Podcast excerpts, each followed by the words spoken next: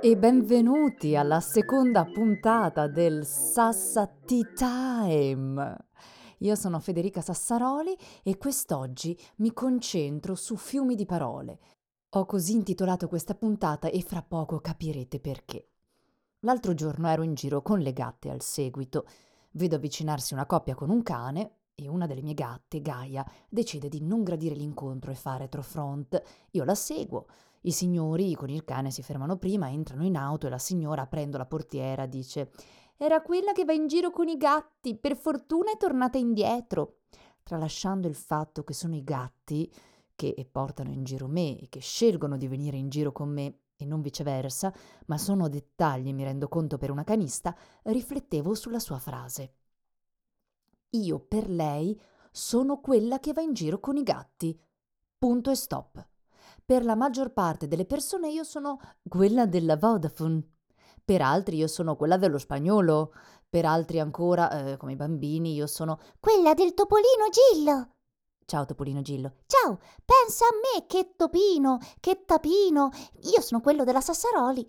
Vabbè, eh, per altri ancora eh, sono quella di propaganda live, per mio marito sono quella che ha sposato, per mia madre quella che è figlia di suo marito, per mio padre quella che è figlia di sua moglie, e, insomma, eh, per me sono quella che si chiama Federica. A dire il vero per me sono anche parecchie altre cose, fortunatamente. Sono comunque sia parcellizzata, catalogata, sempre e come tutti. Però io alla fine ho tante chance agli occhi del mio piccolo mondo. Sono tante cose diverse per gli altri. In realtà quelle cose le faccio più che esserle. E quando invece mi chiedevo dal tuo piccolo mondo, ti ritrovi in un grande mondo, magari in prima serata e con milioni di telespettatori? Quella parcellizzazione, quella catalogazione, quell'immagine lì, quella che la gente si è fatta di te, non te la scrosti più. Vi do una notizia che magari vi inquieta, magari vi sarete già accorti, è in corso il Festival di Sanremo. Io mi immagino il cantante di Sanremo Sanremo deve essere un trita cantante, oltre che un trita ovaie, per me, per carità, ma forse parlo così perché anch'io sono inevitabilmente legata a Sanremo. Il mio legame con Sanremo è dato dal fatto che cerco di evitarlo da anni. Ve la ricordate? Marco se n'è andato e non ritorna più. È il treno delle 7.30 senza lui. E tu ti sei appena fidanzata con Marco? che è partito per il militare e pensi sia un segno ed è un segno perché lui effettivamente si fa una storia parallela e ad un certo punto non ritorna più. Quindi io, tra parentesi, per Marco sono quella che ha cornificato. E poi ti ricordi che mia Martini ti aveva già avvisato. Gli uomini non cambiano. Lo diceva, lo diceva. Prima parlano d'amore e poi ti lasciano da sola.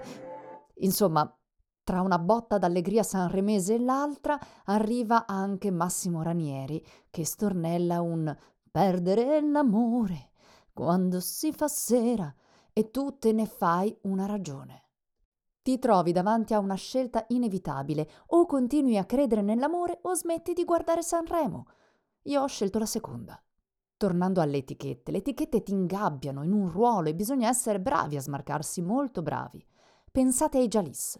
Ve la ricordate? Fiumi di parole, come il titolo di questa puntata. I Jalis hanno provato per 25 anni con 25 canzoni diverse a partecipare nuovamente al festival, ma senza successo.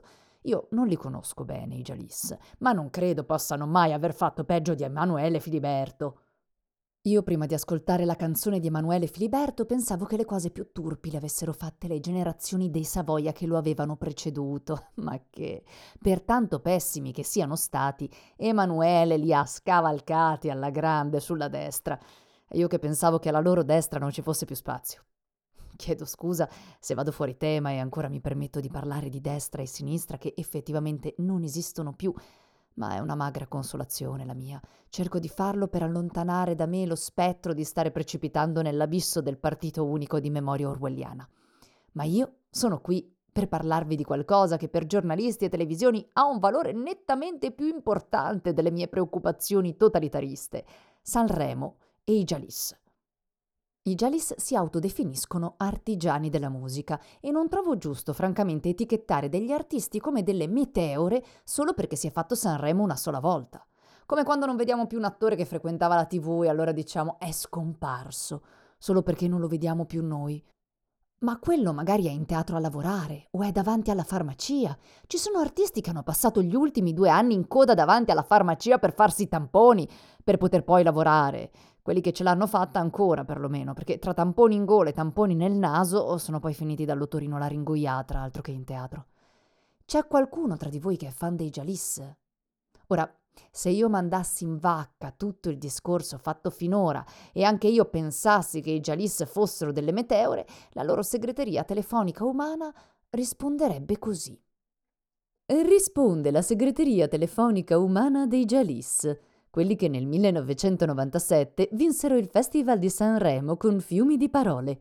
Hai chiamato proprio noi. Siamo come sempre assenti dal festival, anche se è da 25 anni che riproviamo ad andarci.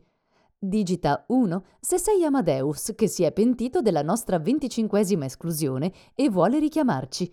Digita 2 se sei un fan dei Jalis. Digita 3 se hai digitato 2 per farci capire che non ti sei sbagliato. Digita 4 se pensi che Fiumi di parole sia dedicata ai politici. Digita 5 se davvero sei un fan dei Jalis e hai già digitato 2 e 3.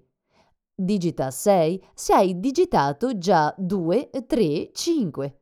Ciao Franco, sei proprio tu. Che piacere sapere che sei ancora vivo e ci segui. Comunque, tornando alla questione delle etichette, ci sono casi in cui le etichette sono una benedizione, tipo le etichette discografiche. Sono una benedizione perché c'è qualcuno che investe su di te. Sono pochi gli artisti che vengono investiti da un'etichetta discografica. Secondo uno studio Istat sono molti di più i musicisti, i cantanti, gli artisti investiti da motorini. C'è sempre un motivo per cui decidono di investire su di te e a volte, fatalmente, può essere anche un motivo artistico.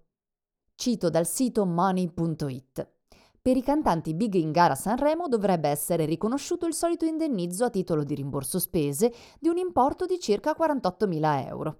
Nessun premio in denaro per il vincitore, il quale potrà comunque beneficiare, così come gli altri cantanti in gara, di un ritorno economico non indifferente grazie alle vendite discografiche in crescita, alla popolarità sui social e alle ospitate in tv per merito della visibilità garantita da Sanremo. Evito di aprire il capitolo su artisti e visibilità perché forse il Festival di Sanremo è rimasto davvero uno dei pochissimi luoghi in cui ci sia un pagamento effettivo in visibilità. Per tutto il resto c'è la presa per il culo.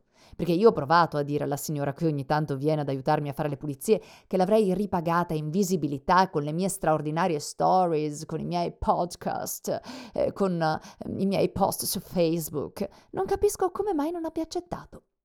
Tornando alle etichette, non quelle degli indumenti che non leggo mai e sbaglio il lavaggio, le etichette discografiche sono sempre più o meno loro, la Sony, la Universal Music, la Warner e poi ci sono anche le etichette indipendenti. Etichette e indipendenti pare un ossimoro. Per carità, siano benedette le etichette indipendenti, tipo la Dalpina Records, ve la ricordate? La Dalpina la signora delle pulizie di Franco Tamburino, stilista internazionale, personaggio di Giorgio Faletti. Ad Alpina, attacca la musica! Ecco, Giorgio Faletti, tra gli artisti che conosco, che ho conosciuto non personalmente, e i nazionalpopolari fu tra i pochissimi a sapersi smarcare dalle etichette. Ha fatto tutto ed è stato conosciuto per le sue numerose sfaccettature, il comico, l'attore, lo scrittore, il cantautore. E a volte me lo chiedo, me lo chiedo come sarebbe un mondo artistico ed umano privo di etichette, in cui si possa essere liberi davvero, senza condizionamenti, soprattutto economici. E come citava Giorgio Faletti in Signor Tenente nel Sanremo del 1994, sarebbe bello trovarsi tutti vestiti di vento a inseguirci nel sole, tutti aggrappati ad un filo, e non sappiamo dove. E vorrei concludere questa puntata proprio con la citazione, la lettura eh, di Signor Tenente. Vi abbraccio e alla prossima puntata. Minchia, signor tenente, faceva un caldo che se bruciava. La provinciale sembrava un forno, c'era l'asfalto che tremolava e che spiadiva tutto lo sfondo. Ed è così, tutti sudati, che abbiamo saputo di quel fattaccio, di quei ragazzi morti ammazzati, gettati in aria come uno straccio, caduti a terra come persone, che han fatto a pezzi con l'esplosivo, che se non serve per cose buone può diventare così cattivo che dopo quasi non resta niente. Minchia, signor tenente, siamo qui con queste divise che tante volte ci vanno strette, specie da quando sono derise da un umorismo di barzellette.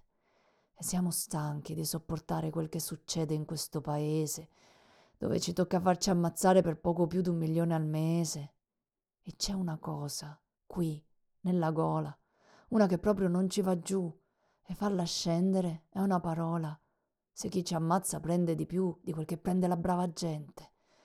Minchia, signor tenente, lo so che parlo col comandante, ma quanto tempo dovrà passare per star seduto su una volante? La voce in radio ci fa tremare, che di coraggio ne abbiamo tanto, ma qui diventa sempre più dura.